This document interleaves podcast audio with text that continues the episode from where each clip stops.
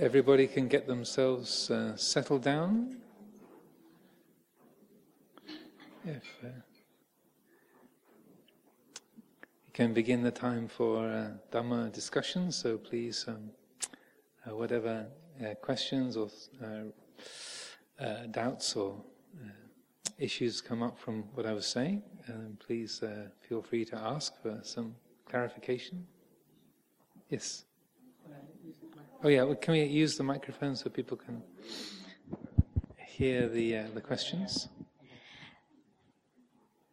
You spoke about the contemplation on death today, so I wanted to ask: during meditation, how is one to contemplate on death? Well, good question. I, I spoke about quite a number of different things there. So, um, a few things I described, so you can uh, set the meditation up saying this is the last half hour of my life, the last hour of my life, and then use that, the ringing of the bell. Um, you can use um, just your creative imagination to, to uh, think of your own death and uh, to um, uh, reflect upon your body, having breathed its last and then breaking up, just the skin shriveling and the muscles withering away, the organs rotting, drying up, the bones uh, being out in the sun, being bleached and turning to dust. Just using your imagination, visualizing in that way.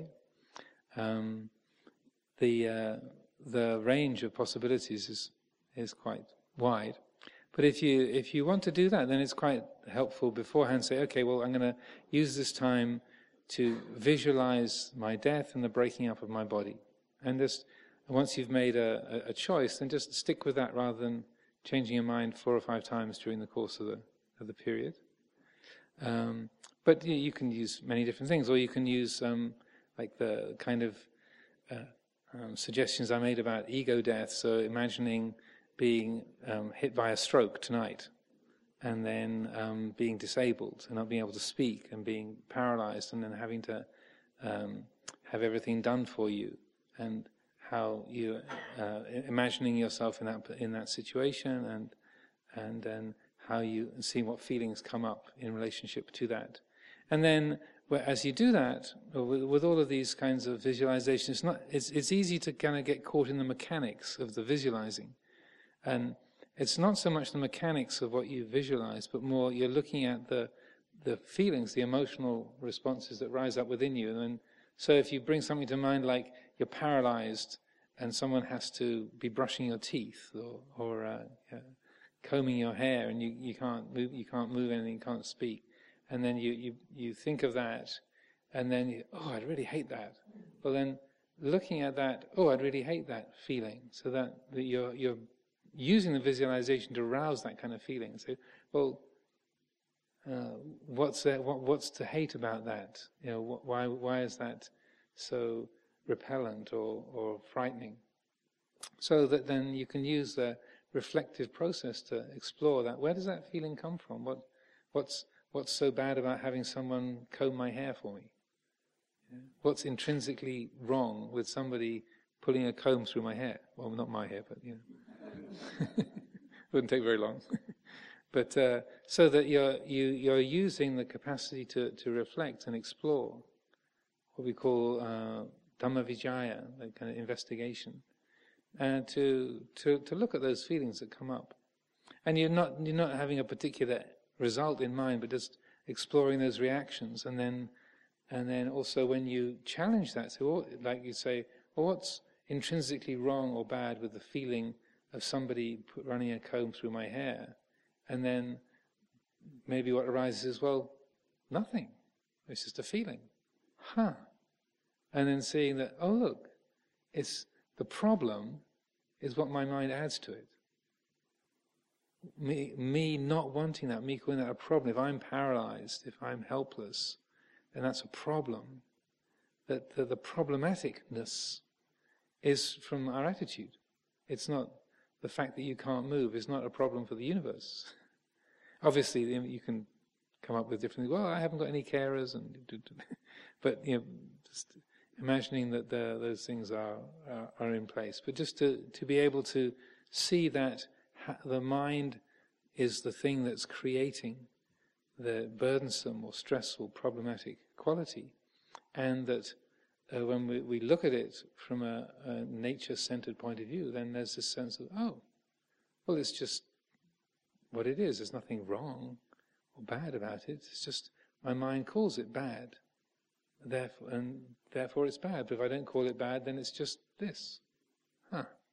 And that that's a, a, a, a letting go. So in recognizing that quality, oh look, if it's not created as a problem, it's not a problem, huh? And then just letting that really sink into the heart, and and um, then that becomes a, a, cause for your attitude changing, so that when the, those thoughts or fears come up, like oh, I don't want to be disabled, I don't want to be useless, I want to be able to look after myself, and then you you find that oh well, uh, I don't have to be so afraid of that. That's just uh, the mind creating unnecessary worries. And then there's a, there's a liberation in that. You, you find you're not so afraid of, of circumstances.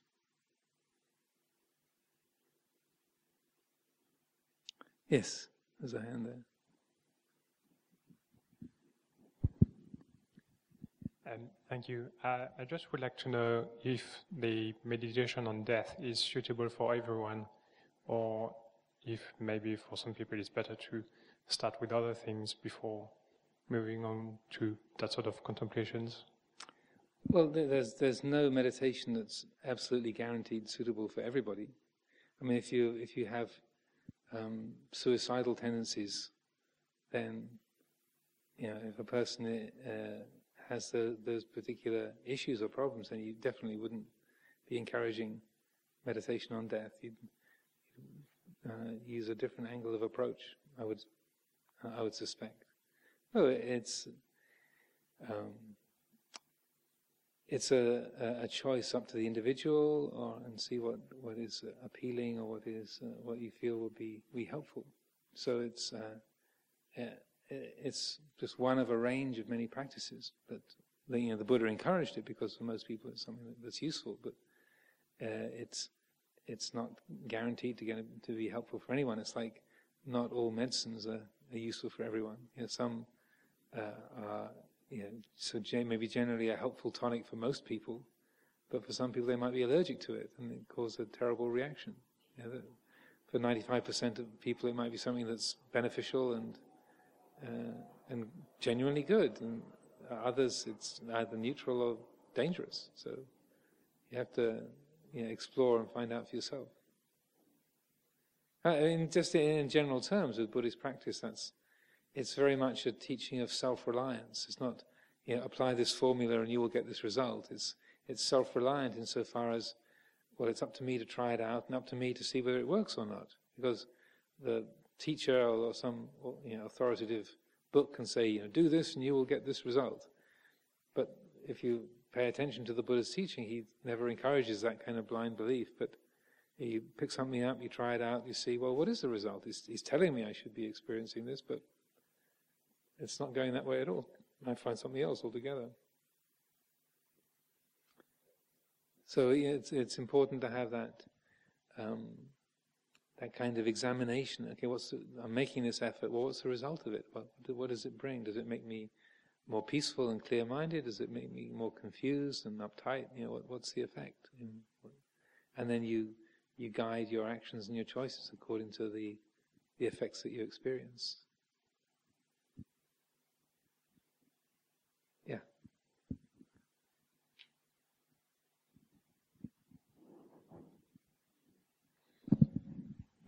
Ajahn, um, a couple of questions really. Um, one is about approaching your own death without fear, and the second one is um, the right approach to death of friends, close friends, and family, and how that can be sort of approached in a sensible way. Thank you. Um, well, there, there's a very lovely um, talk of Luang Por Chah's called Our Real Home, that's um, included in a few different collections. And it's a, it's a recording of Luang Por Chah giving advice to a, a, an old woman who was dying. He went, has gone to her home, an old student of his in the village. and uh, she was dying, and so the family asked him to come in and give a Dhamma talk to her uh, as she approached her death. And it's a, it's right there. I mean, I, I, I would just say, well, read what Luang Por Chah said, uh, and uh, you know, she's literally lying on her deathbed, and it's the advice that he gives her, and a lot of it's to do with with letting go, and say all these things that are familiar to you, this building, all these pots and pans, these dishes. They th- you thought that uh, they were yours, but you know, a long time ago they were fresh and clean and with you know, bright white enamel, and now they're all kind of cracked and chipped, and some of them have already got holes in them, and they're out, you know, rusting away in the in the garden. So your body is the same. You thought it was yours, but now it's falling apart. It's, it's cracked and broken, and it's decaying, and and you know, it's uh, just like the the old pots and pans that have decayed and fallen apart. You, know, you, no longer think of them as precious or yours. So the body is the same way. It's, it's breaking up. The elements are are dissolving. So know, just as the pots and pans were conventionally yours, so this body was conventionally yours, but you were, it was never really your, your true home. It was, you were never really the owner. And then uh, uh, he he talks about, say, the um, the shifting of the attitude to to the body and to the family and to the possessions. Um, in that same kind of way, it's like, well, now it's all leaving. Everything is going. It's it's dissolving, and so that. Uh, this is the time to be in accord with that and to, to let go as, as things break up and, and disappear. And so, and particularly with family, so, you know, your, your family are precious to you, but uh, you're leaving. Yeah, you're leaving them behind. And, and so it's important to, to the extent that you can to, to say goodbye, to, to let, to let them go and to not be carrying them around, to not, um, be, um, you know, creating stress within yourself, only fear and worry about the family, because you know you're you're you're leaving now, and there's uh, you're not going to be able to help them anymore. They're not your concern anymore, and so there's uh, there's that kind of advice which is both liberating and challenging. Uh, was what, what he was uh, giving to this elderly person. So you can basically take all the advice that he gave to her and just apply it to yourself. Look around at your things that you think that you own, you know, your your house, your job, your your possessions, your family, and think, well, I think I think of this as mine, but is this my real home? Is am I really the owner, or do we just rent this place? Do we just use these things um, for a period of time? Are we just together for a period of time? And it's a reflective process. So, well, these definitely my kids. You know, I'm, I'm dad. You know, that's uh, that's they are mine. This is uh, and this is my house. I paid the mortgage. You know, it's all it's all signed and sealed. You say, yeah, but if the house burns down, is it still your house? You know? Uh, well, the fire didn't pay attention to the fact that you owned it. Yeah, so that um, well, still it's legally mine, even if the house isn't there. but it's it's looking at that feeling of ownership, looking at that feeling of also dependency. What I I need to have around, or is my belongings, or my substance, or, or what what is, uh, is mine. And uh, it's trying to look at that feeling of mineness and exploring that and, uh, and investigating to see, well, do we really own anything? And if something is owned, what is, what is it that owns it? What's this me that's supposed to be doing the owning? What is that? How does that really work? Is there really an owner for anything? Or and then the more that that's looked at and explored with the meditation, then you see, well, really everything belongs to nature. Conventionally speaking, you know, your name's on the on the deed. you know that uh, conventionally speaking, you know, that's my house, or you know, I'm the owner, or I'm the managing director. But it's just an, a human agreement, like uh, like on a on a on on the British currency, it says, you know, I promise to pay the bearer on demand the sum of twenty pounds or fifty pounds. It's a it's an agreement they change the currency, that piece of paper is no longer a valid agreement. it's not worth anything. They you know, change the notes. Then you know, a five pound note from from uh, from when I was a kid, you know, the blue five pound notes, that uh, they're not valid anymore. So it says, I promise to pay the bearer on uh, on demand the sum of five pounds. Take it to a bank now. They go, sorry, mate. you can use it to line the bird cage, but it's yeah, it's, it's just a piece of paper now.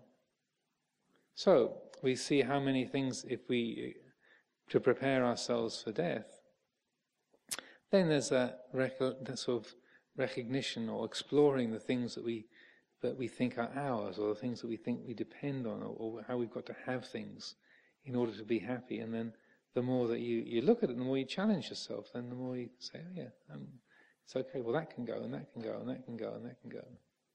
And uh, that um, f- freeing the heart from anxiety, not because you don't care, or like, well, uh, I, I'm not interested, but that sense of not carrying things around, not carrying people around, not carrying memories of all your achievements or all of your problems, just to be able to say, well, I don't have to carry that around. I don't have to carry around my my impressive CV.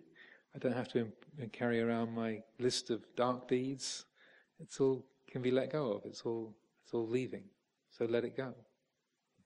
And then for other people, uh, relating to others, um, whether they're older, like our parents, or you know, people who are uh, our family or dear ones, or, people who are like younger people who are, say, children who are sick or who have um, got uh, fatal illnesses and such like. They're just to, uh, it's in a very similar way, just to to recognize, well, uh, I care about this person, uh, I, you know, and that I do what I can to help them, but whether they come or go is not under my control. I'll do what I can to help to make their life better, but it's out of my it's out of my control to make them happy. It's out of my, my, my control to to save them or rescue them, make sure that they're all right. We can do our best, but it's it's even it's up to them whether they can um, say uh, uh, be be benefited in the ways that, that you'd like. Yeah, and my my sister was a nurse for children with leukemia and cancer for about twenty years, and uh, so she lived in the, very much in the realm of, of looking after children. Most most of her patients died. three quarters didn't make it, and so she lived in that that domain of having to to be with families. Often she said that the children were far more okay than the parents and the families were. That they uh, often it was the kids who were trying to make mum and dad, you know, feel all right, that they they were in a way more at ease with what was happening. But uh, there was a lot of of despair and the feelings of powerlessness on behalf of the parents, which is you know very sad. But uh, that um, that understanding of well, you, you do everything that you can, and you know that if you could do more, you would do more. But if, if you can't do more, then if you create suffering out of that, then there's you, you got two be, two beings that are suffering instead of just one. So just trusting that you know, you're doing what you can to help others, to make things better for them, but it's not within your power to make everything to, to make them happy or to free them. So and just entrusting that, you know, that if you could do more, you would do more, but what you can't do, to not create suffering about. And that's that's very difficult for us. If you understand what I mean, yeah, you follow. Because was a, I always used to feel very guilty about the, I should be able to do more. I should be able to make that person feel all right. I can't make them happy, and they're not happy, so it's my fault. but the more that we we uh, sort of grow up and, and understand how life works, then you realize, well, uh, you know, I, I know I, I, I, would do more if I could, but I, I can't. I'm doing as much as I can, and uh, the the rest is out of my control. Like uh, like my my sister looking after the kids, you know, there's sometimes a cancer was just was untreatable. It just wasn't going to stop. There was nothing they could do, and she would recognize, well, we've we've done everything that we can. If there was more to do, we would do it, but it's it's not within our scope anymore.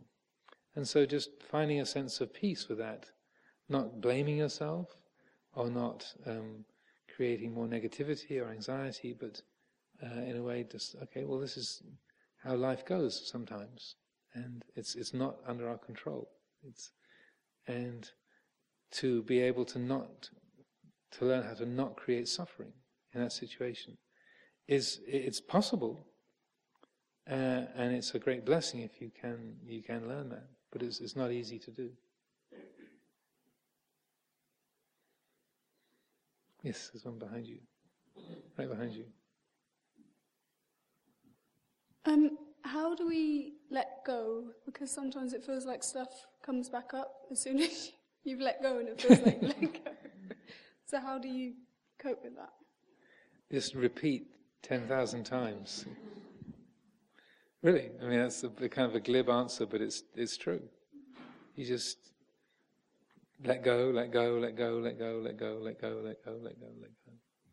And because uh, the habits of attachment, clinging, are so strong, so it just takes like a, a whole retraining of the of the, the mind, the, you know, the whole system. And if we apply ourselves and we make that a priority, say, whenever you find the mind clinging, recognize that, that clinging and let go.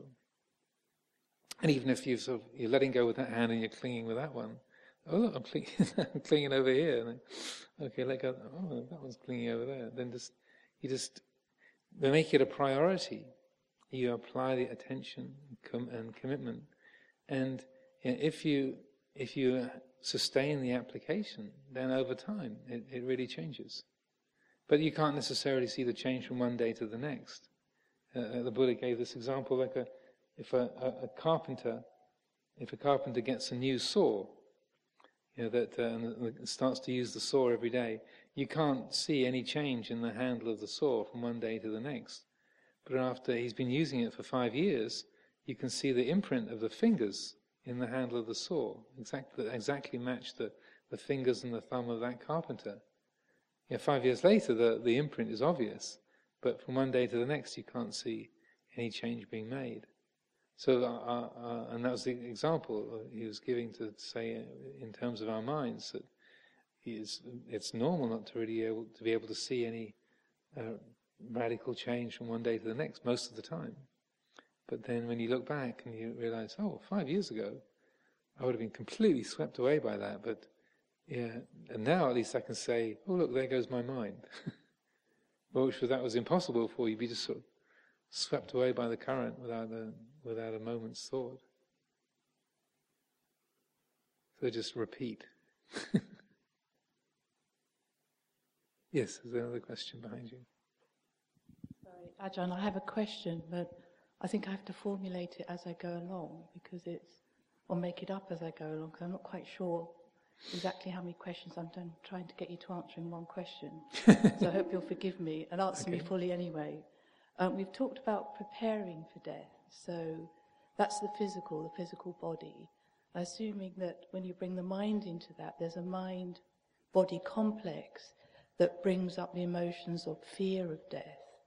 Um, so, given that, you know, if you try to think outside the box and look at the cause of death, which is, as you said, birth, so rather than preparing for death, look at birth, but we are not born, we do not die.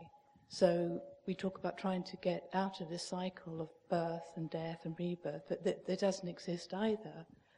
So one part, assuming the quick fix would be to get to the death of the ego, death of the ego, there is no body. I'm assuming death of the mind, the ego, everything that brings up physical, uh, a, a, type of physical reality. But if, if you let go of the ego, does that let go of rebirth? Does that let go of the cause? So there is no rebirth. There is no, there is no more suffering. I don't know what I'm trying to say, but if there is no more suffering, because there's, there's absolutely no ego, there's no personality, there's no thoughts of anything other than uh, nothing. Sorry. Um, uh, I don't know where I'm going with that, but there's something in there that I can't quite. So, say I, I, I kind of think along these lines that I, I'm not here, nobody's here, nothing exists. Yet I'm formulating it because I'm, I'm still the observer, I'm not gone. So I don't think about death except death of the ego, obviously, because that's the big, the big hurdle. Um, so, if if we were to say, could we look at birth as a way of preparing for death? No. Well, uh, well uh, if, anyway, if, I, if I, I, pick out of uh, you, yeah. If I pick out of that a few strands, so in a way, uh, it's it's it's most helpful to look at birth and death And as a principle, and one of the easiest ways of doing that is mindfulness of breathing, watching a breath being born. Yeah, there's a, the, the stillness of the, of the, the body, uh, and then then you begin an inhalation. Reaches its peak, and then you breathe out. So right there, there's a birth, a life, and a death. It's born, does its thing, fades away.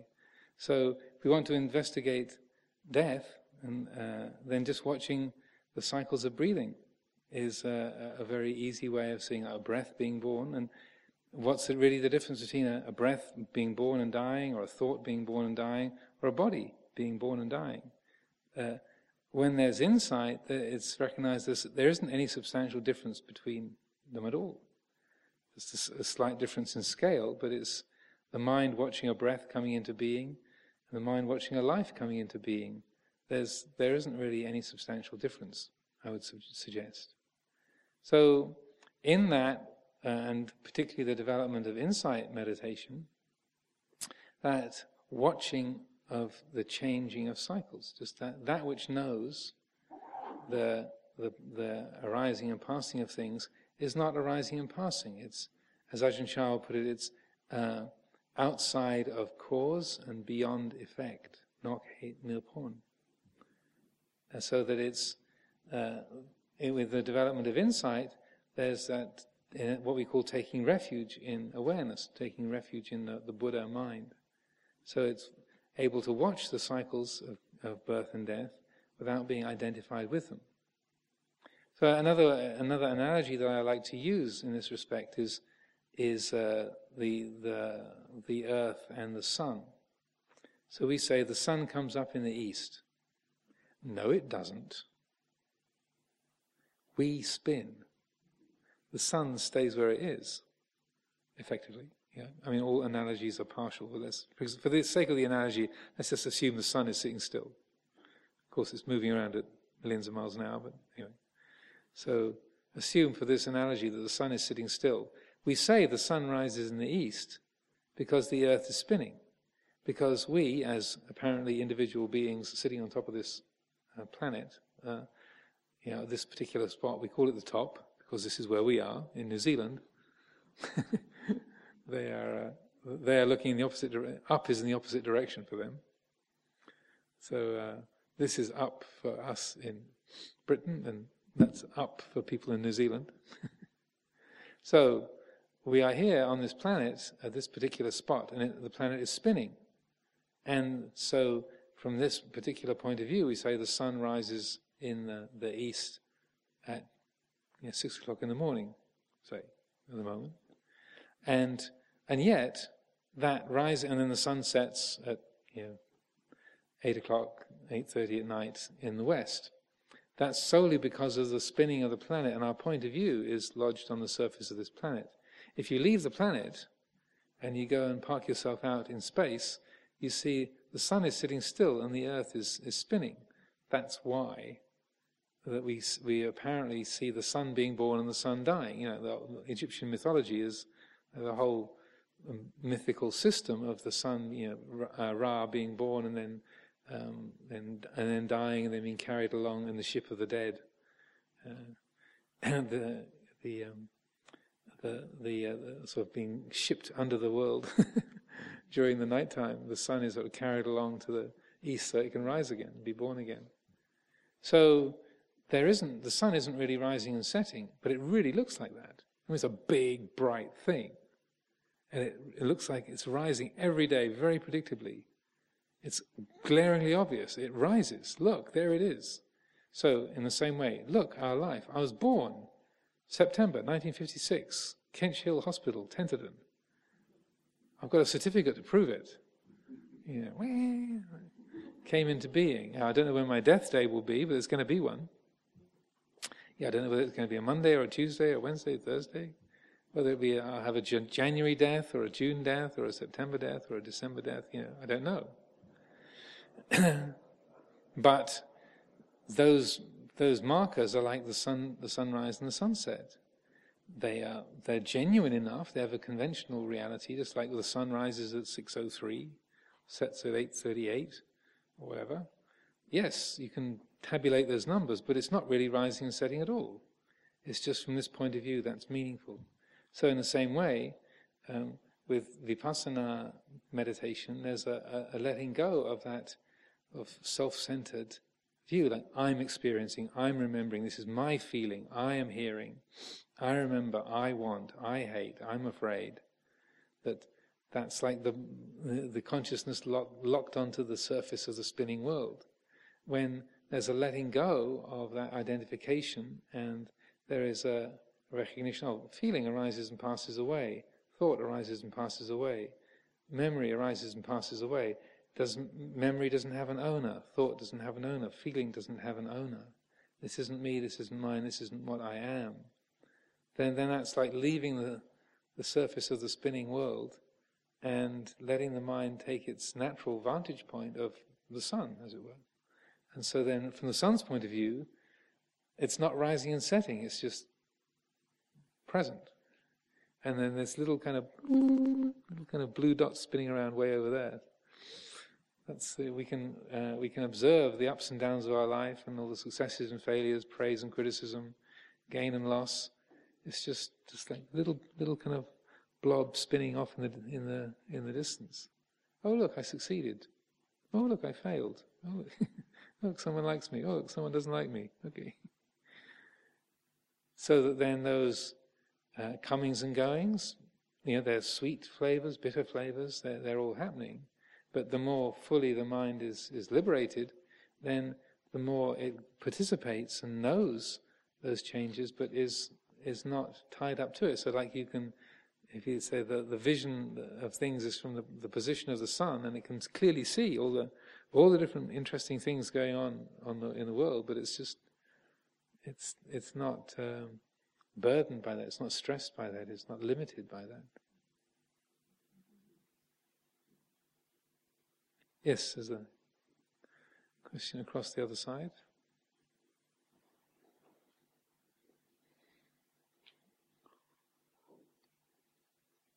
I was just going to say, Ajahn, I found what you said very powerful. And um, at one point when you were talking, I, uh, I, uh, I've been smoking for sort of over 10 years, cigarettes quite heavily, and I was, I was feeling my lungs were a bit tender, and I was getting a few twinges in my chest. And it was so powerful what you said, I thought, oh, maybe I'm going to die, sort of thing. And then it was like, I had just that thought, and, um, and then I thought, oh, I just felt that would be so embarrassing you know, just oh be the mo- just be the most embarrassing thing. But it was like the reality of death, like being an ever-present reality, really hit me with, with what you were saying. It's so interesting I, that the ego death of embarrassment is more striking. Yeah, the, I know. The yeah. actual dying, like what we might think about a dead body in the in the hole on the. Well, that was a good thought, Marananusati, and someone died. You know. but death is so taboo in this culture, isn't it? It's all kind of hidden away and. Yeah and kind of we don't see it, you know, and and you've talked a lot about it, and, and I don't know what my question is really, maybe about cultivating a sense of embarrassment or something like that, you know. well, I think just it's just revealing. Mm. You know, when I I, uh, I was at Chithurst House many years ago when we were, we were repairing the roof. We had this, whole, this um, took the old roof off and, and rebuilt all the timbers that were rotten and had this team of roofers in to, to retile it all. And I was given the job of doing the gutters. I was the gutter snipe. And um, so uh, I got to learn a lot about gutters uh, in that, during that time. And so the whole house was surrounded by scaffolding. And uh, uh in those years, I was fairly nimble, kind of quite athletic. And so I'll be climbing around in the scaffolding, going from one place to another, you know, doing my guttering things, picking up materials and getting tubes of grease and this and that. And at a certain point, um, I, was, I didn't bother with the ladder a lot of the time. I would sort of go up and down the, the, the framework of it because it was all fairly, fairly straightforward. There was a certain point where I had this, this uh, little spirit level that I was using all the time. It was about nine inches long, a metal, sort of an aluminium spirit level. And I had it in my right hand. And so I'm, I'm holding on with my left hand and I'm sort of swinging down to the to the next level down. I think I was putting in a putting in a down uh, a downpipe. And so I had the, the spirit level in my right hand, and and I'm thinking, okay, now which uh, which strut will I will I reach for? And I thought, well, I don't need to bother taking the spirit level out of my hand because I can just grasp round it onto the, the, the scaffolding bar, and I'll just swing down to the to the plank down below me. So I thought, makes sense. So I, I, I grabbed hold of the, uh, the scaffolding bar with the spirit level in my hand. So you got metal on metal. And I let go with my left hand. And of course, my right hand had no grip at all, swiveled neatly around the scaffolding bar, and I just dropped. As I was plummeting south, downwards, the thought in my mind was, I hope no one's watching. so here I am, possibly falling to my death. And the, the, first thought in my mind is, I don't want anyone to see what an idiot I've been. That was really uh, salutary. Right? Just like you, you know, I don't want to die in the in in the sala during a dharma talk. That would be really embarrassing. It's like uh, embarrassment is the least of concerns at this point. This is actually the ending of your life. You know, it's a bit more significant than whether it looks good or not. You know, and but that was really striking to me. It really was. I thought my vanity was more powerful than my my uh, sort of life preservation. Fortunately, I landed on some bushes, so that uh, and, I, and I looked around quick to see see if anyone was watching. But it was really shocking that, that it was more important to not look like an idiot than, than to die.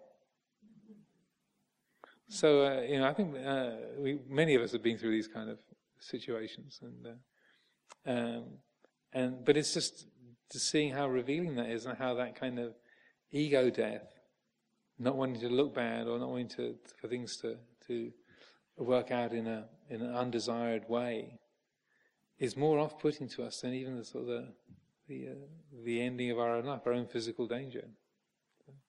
I, I, got away with just a few scratches, so landed in a nice bouncy bush. But yeah, I fell from the like from the top story. I was level with the up, upper story windows. So it was a good it was a good drop.